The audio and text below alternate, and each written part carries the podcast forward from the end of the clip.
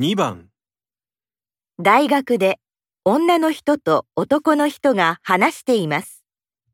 女の人はこの後まず何をしますか？あさってまでに提出のレポートもう終わった？うん。昨日先生に提出したよ。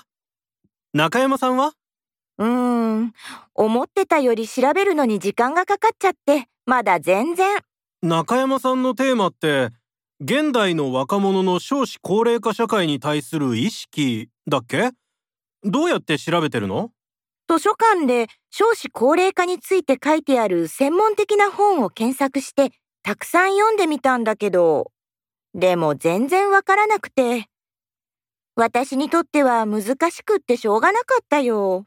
そっかじゃあ専門的な本じゃなくて入門書とかもっと簡単な本から読んでみたら？